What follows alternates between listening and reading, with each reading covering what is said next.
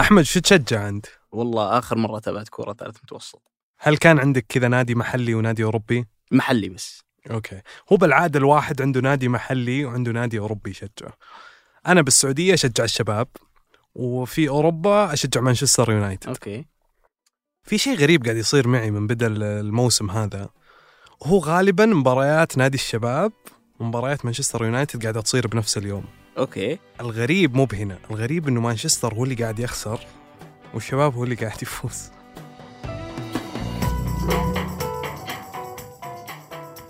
هذا بودكاست الفجر من ثمانية. بودكاست فجر كل يوم نسرد لكم سياق الأخبار اللي تهمكم. أنا أحمد الحافي. وأنا مشاري الحمود. الخبر الأول الدولار يرتفع لأعلى مستوياته من 20 سنة.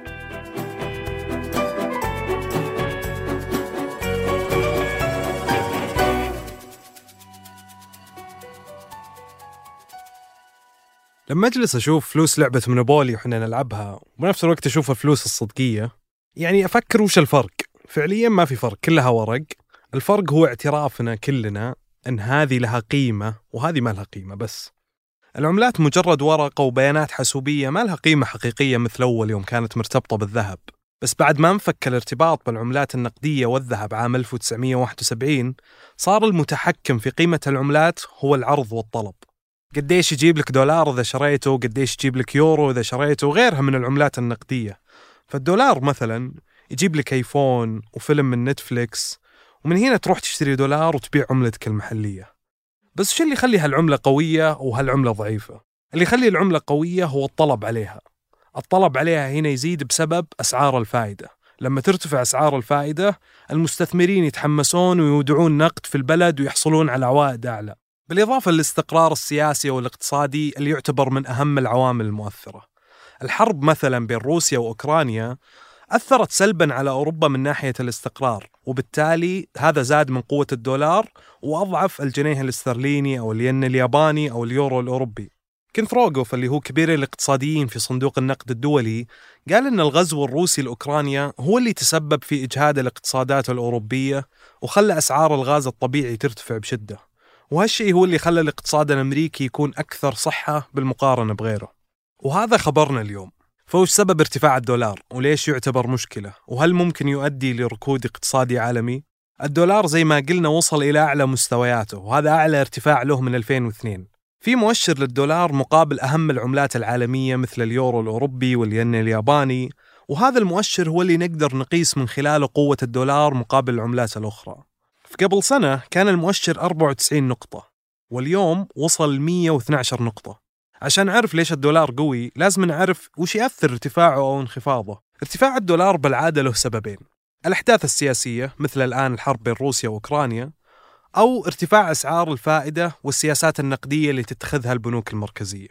ويجي الحين السؤال في وضعنا الحالي وش اللي يخلي الدولار مرتفع مقابل العملات الأخرى؟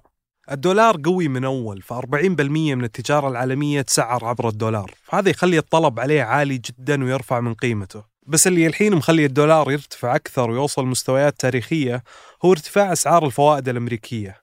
هذه تخلي المستثمر يتحمس وينقل فلوسه للدولار ويحصل منها فوائد.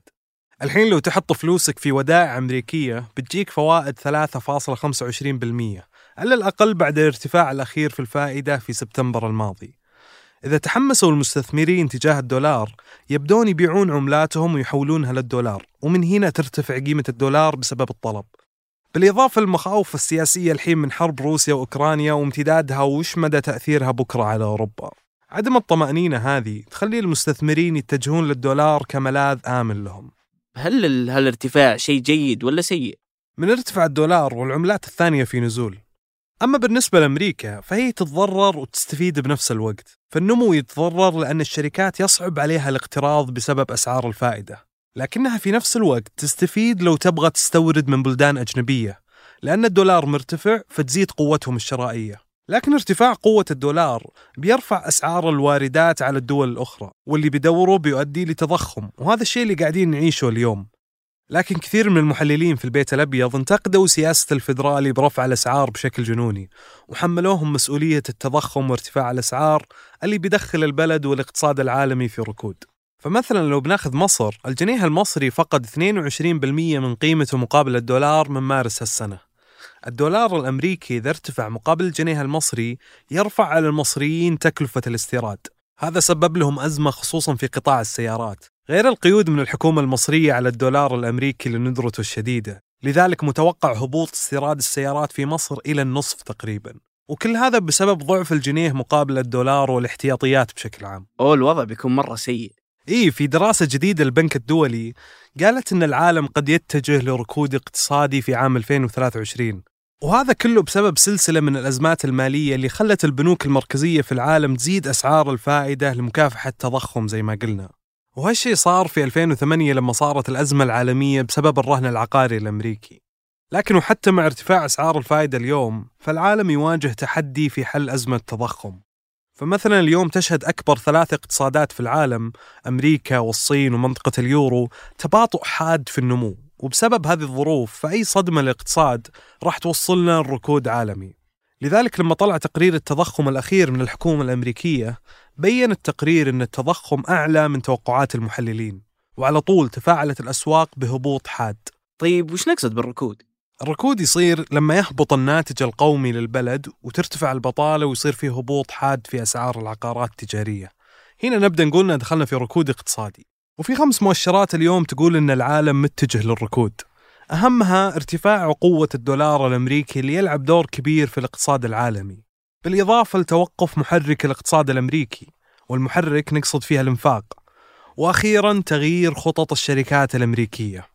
وشفنا هذا لما انخفض سهم أبل الأسبوع الماضي لما قالت بلومبرج بأن الشركة ألغت خططها لزيادة إنتاج آيفون 14 بسبب انخفاض الطلب مقارنة بالتوقعات. طيب هل هالشيء بيأثر علينا؟ إلى الآن معالم الركود غير واضحة لأننا إلى الآن ما نقدر نقول إننا دخلنا في ركود اقتصادي. بس بدينا نشوف بعض الآثار اللي تبطأ النمو مثلا في 21 سبتمبر ارتفعت أسعار الفائدة في أمريكا 75 نقطة وفي السعودية في نفس اليوم ارتفع سعر الفائدة 75 نقطة. هذه من ناحية أسعار الفوائد لكن الحكومات ما زالت إيراداتها الأكبر من النفط فتأثير أسعار الفائدة يبقى محدود. والسعودية هي أسرع دولة نمو من بين دول العشرين والسبب يعود إلى ارتفاع أسعار النفط. حتى أن وزير الطاقة الأمير عبد العزيز بن سلمان قال أن الركود الاقتصادي مو بشرط لتراجع الطلب على النفط. وبحسب الوول ستريت جورنال قد تتجه أمريكا نحو الركود وقد يكون مختلف عن أي ركود سابق بسبب مؤشر رئيسي واحد اللي هو البطالة. كريستالينا جورجيفا مديرة صندوق النقد الدولي قالت أننا ممكن نتجنب الركود العالمي لو اتخذنا سياسات مالية سليمة لكنها رجحت أننا بندخل في ركود العام المقبل.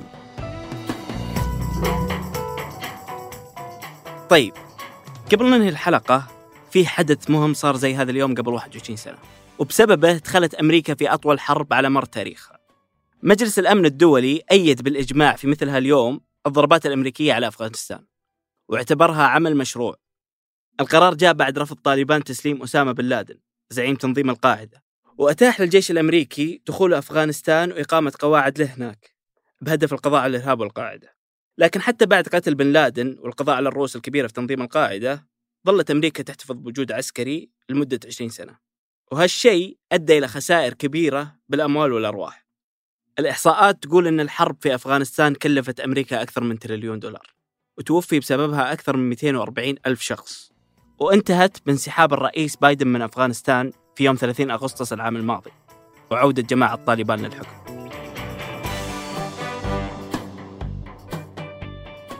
أنتج هذه الحلقة تركي القحطاني وقدمتها أنا مشاري الحمود. وأنا أحمد الحافي. حررها محمود أبو ندى وراجعتها سحر سليمان. نشوفكم بكرة الفجر.